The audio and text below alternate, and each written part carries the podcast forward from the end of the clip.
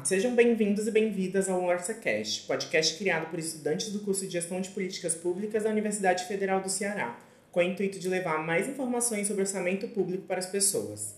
Eu sou o Victor Soares. Eu sou o Nicolas. E estamos com o nosso super convidado, o Gidilaf Rodrigues. Olá, pessoal. Muito bom estar aqui com vocês. E nesse episódio vamos conversar um pouco sobre orçamento público para política de geração de emprego no Instituto de Desenvolvimento do Trabalho do Ceará, o IDT. Então, assim, senhor Gide, a gente percebe que aqui no IDT a gente trabalha com uma gama de coisas, né? O senhor poderia começar apresentando um pouco das, dos ramos aqui que a gente segue, o que, que a gente faz nesse instituto, né? O que você Legal. desempenha aí. Importante. O IDT é um Instituto de Desenvolvimento do Trabalho e ele existe desde julho de 98.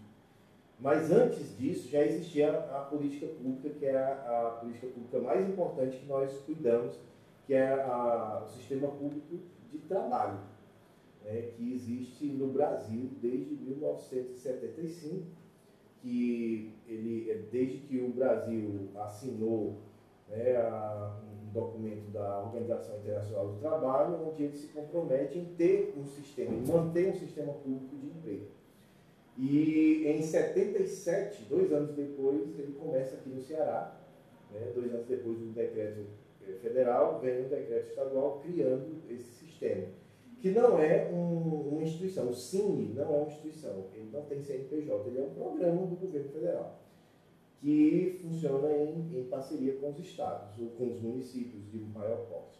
No caso do Ceará, então, 77 começa, ele funciona de um, um modelo até 98, quando tem uma reforma administrativa, é criado o IDT, que é uma organização social, ela é de direito privado, e existe um decreto que considera como uma organização social para o governo do Estado. Significa o quê? Que esse serviço público nós somos autorizados a realizar, sem licitação, né, porque nós somos considerados uma instituição feita para isso, na área do trabalho. Né? Se a gente quiser fazer algum outro projeto em outra área, que não seja a área do trabalho e da renda, né, então a gente teria que concorrer como qualquer outro emprego. Mas nessa área, no estado do Ceará, nós é, é, fazemos esse serviço para o governo do estado, onde é renovado o contrato todos, todos os anos. Então, de 98 para cá, é o IDT que realiza isso. E, e nós temos é, várias áreas de atuação, né? mas essas áreas elas são as principais. A intermediação de profissionais para o, para o mercado de trabalho, então as empresas abrem as vagas e a gente encaminha pessoas dentro daquele perfil. A gente também encaminha pessoas para, como autônomos, ou seja, uma pessoa que vai ser um diarista, ou um, um eletricista, um bombeiro hidráulico, ele vai fazer um serviço na casa ou na empresa das pessoas e a gente também encaminha. Eles são autônomos, né? trabalhar um dia, semana, o tempo que for necessário. Nós temos uma área é, de negócios que faz pesquisas, que busca conhecer o mercado de trabalho. O seguro-desemprego é um serviço muito importante. O empreendedorismo, é, com alguns projetos que a gente desenvolve. Né? Basicamente, é isso. O restante é a área administrativa, que também é importante para nós, mas é uma área bem.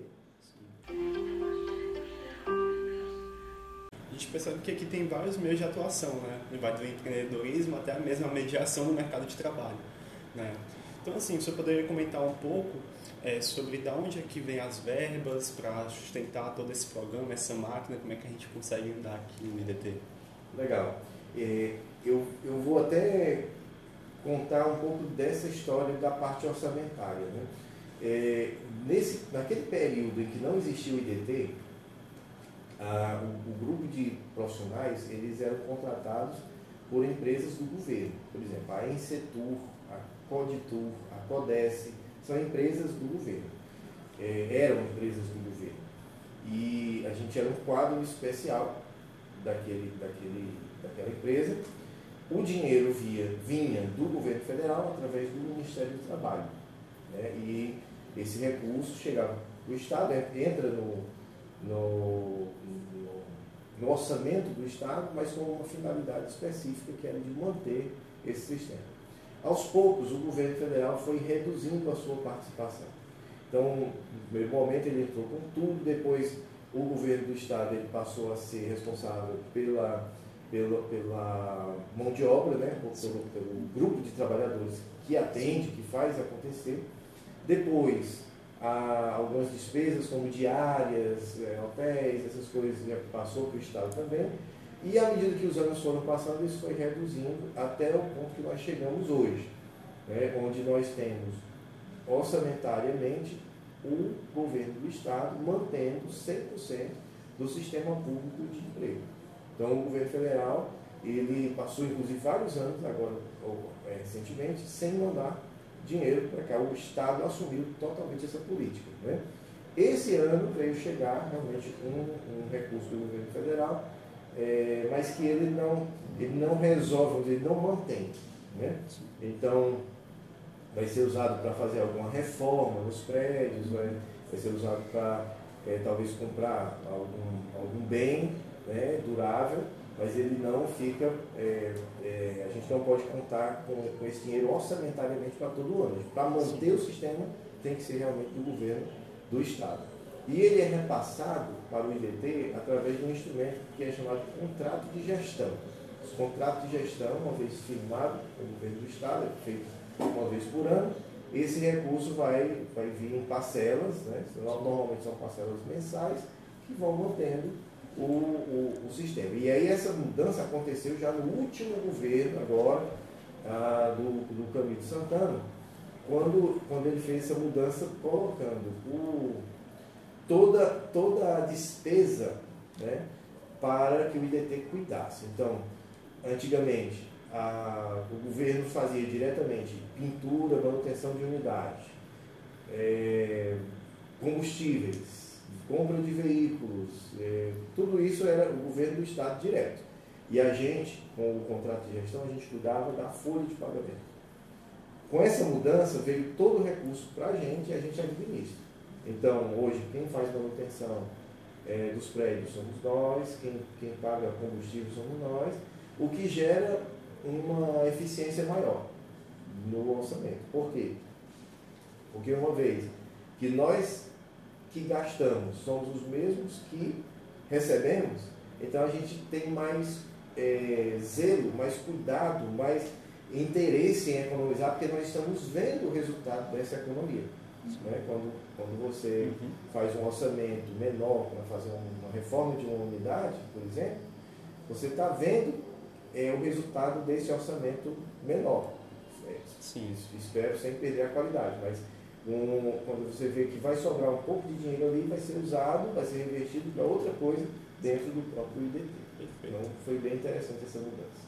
Então, que a gente vê com. A, a gente também tem o, o, Fundo de Amparo ao Trabalhador, né, o FAT, ele também está vinculado ao governo federal e ele normalmente faz destinação desses orçamentos para políticas de emprego para todo o Brasil. É, o IDT recebe algum orçamento que venha diretamente do FAT? Como que funcionaria? O Fundo de Amparo ao Trabalhador, ele é, ele é para manter exatamente o sistema público de emprego. Ele foi feito para isso. E até a última notícia que eu tive, ele era o maior fundo eh, do Brasil em recursos reais, não em papel, mas em recursos reais o maior fundo que existe. É, porém, é exatamente esse dinheiro que não estava chegando aqui no estado do Ceará. Por vários anos não, não estava vindo. Né? Não chegava aqui. E esse ano, finalmente, depois de 3, 4 anos, ele chega em forma de um projeto específico né, para fazer aquelas manutenções que a gente falou e tudo mais. Mas antes, ainda mesmo tendo o IDT, ele, o FAT ele financiava todos os aluguéis dos prédios, toda a manutenção dos prédios, compra de veículos, é, manutenção de veículos, de tudo, mantinha tudo, menos pessoas, salários e encargos sociais. Menos o pessoal, o resto era mantido pelo FAT. E foi exatamente esse recurso que deixou de vir e que o governo do Estado assumiu é, como, como, o, como o gestor único desse, de, dessa política pública. Caso numa situação hipotética, né, o IDT viesse a deixar de existir, como é que o senhor acha assim que isso iria impactar a população? É, eu acredito, se eu estiver errado, me corrija, mas que a manutenção do Instituto, justamente pelo Estado, veio justamente dessa demanda, né? Foi vista de que, poxa, está ajudando, a gente precisa continuar com isso aqui, não vamos deixar sucateado. Então, o impacto é muito grande, porque é, qualquer país que, considere civilizado, ele precisa ter um sistema público de emprego. Né? Os países mais capitalistas do mundo, como os Estados Unidos, eles que que buscam não ter muita regulação, não ter muita, a legislação não impõe muitas coisas, mas ele tem um sistema público de emprego. Talvez você já tenha visto em algum filme o, o desempregado indo até um, um, um local procurar, procurar emprego com assistente social. Então, o Daniel Blake até retrata essa visão. Pronto, exatamente. Então tem, tem várias situações que a gente vê que eles têm. Né? Agora, a Europa é muito mais desenvolvida nesse, né, né, esquisito. Você vê o caso, por exemplo, de Portugal, onde que é um país muito menor do que o nosso, né, geograficamente, então não, não, não tem como, como comparar as possibilidades que eles têm, mas eles têm um sistema público de emprego tão desenvolvido que ele, ele monitora aquela pessoa que perdeu o emprego e ele, ele consegue fazer um link se aparece um emprego em outra parte do país e ele chama aquele trabalhador e diz, olha, tem um emprego no seu perfil, mas é em outra região do país. E ele pode até financiar certas partes da mudança dessa família para um outro lugar, se, se é possível. Então, é, treinamentos acontecendo, então, tudo isso faz parte do sistema público de emprego. É, muitas vezes a gente não, não enxerga essa, é, essa grandeza do que é um, um sistema como esse, onde tem é, intermediação de profissionais, tem o seguro-desemprego e tem a educação profissional tu, e a geração de informação. Tudo funcionando conectado. Então eu tenho, por exemplo, a, a estatística do, do, é, do desemprego. Né? Nós temos a, a, essa estatística, hoje é feita pelo IBGE, foi tirada do sistema público de emprego. Né? Mas está lá, tem um número, então eu tento trazer essas informações para mim. Então, puxa, aqui a gente chegou a ter mais de 400 mil desempregados no estado do Ceará.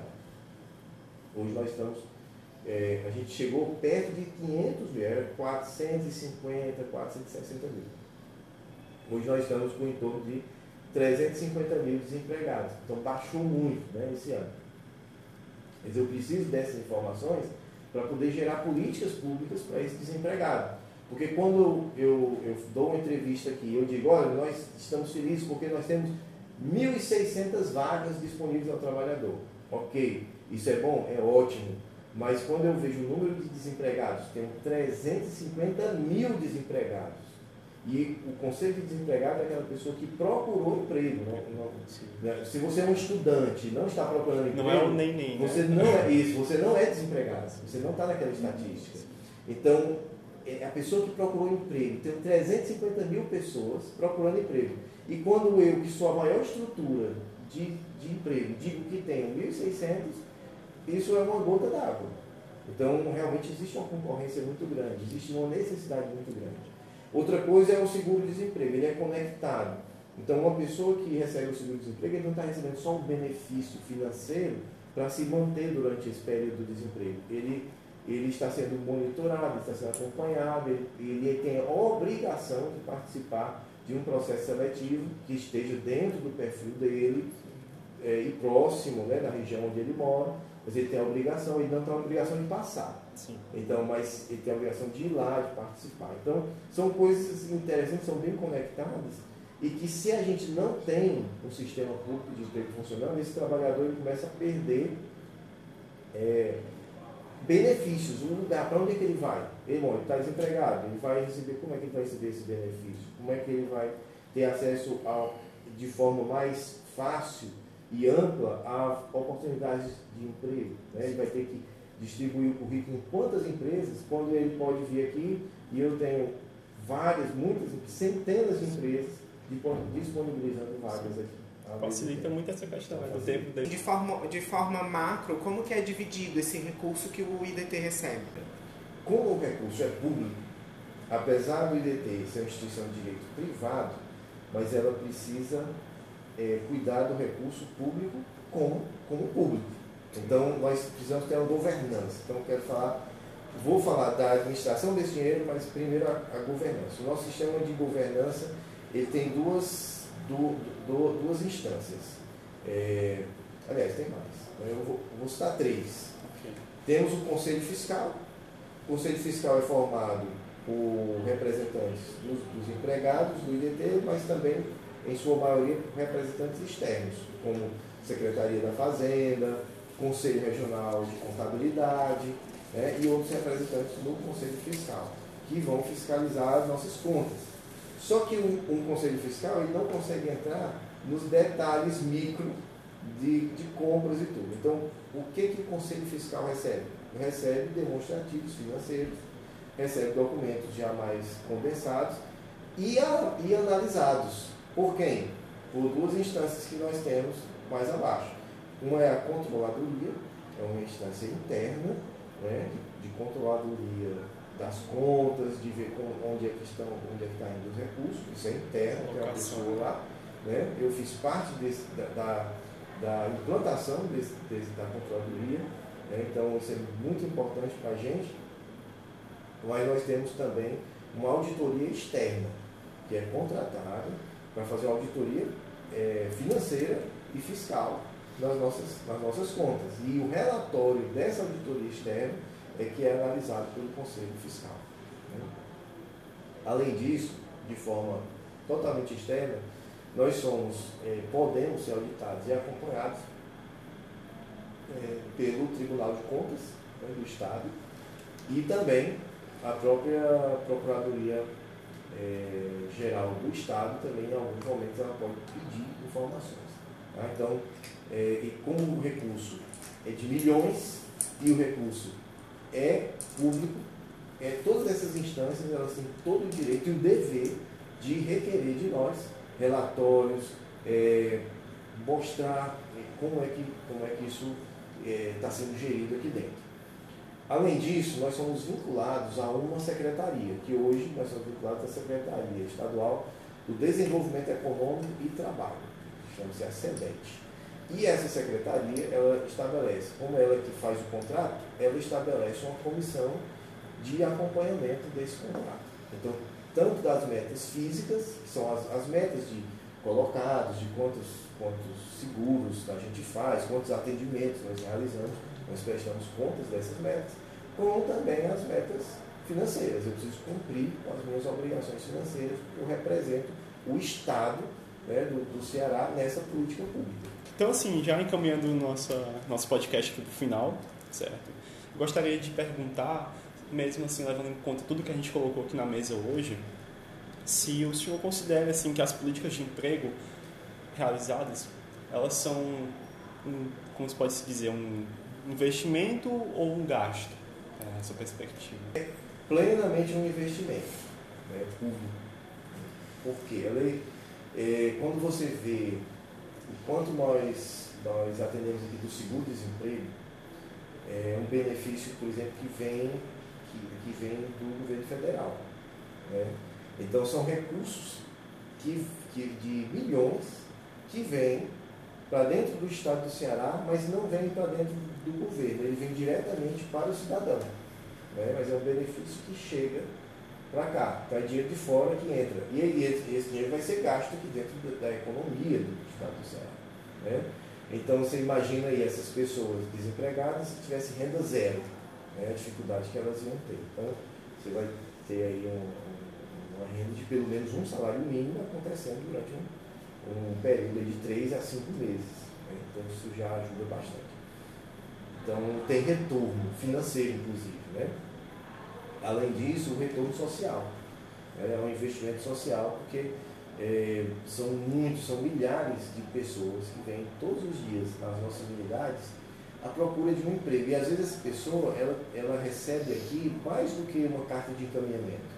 Ela recebe um, uma orientação de como fazer o currículo. Gente, como as pessoas não sabem fazer um currículo, né?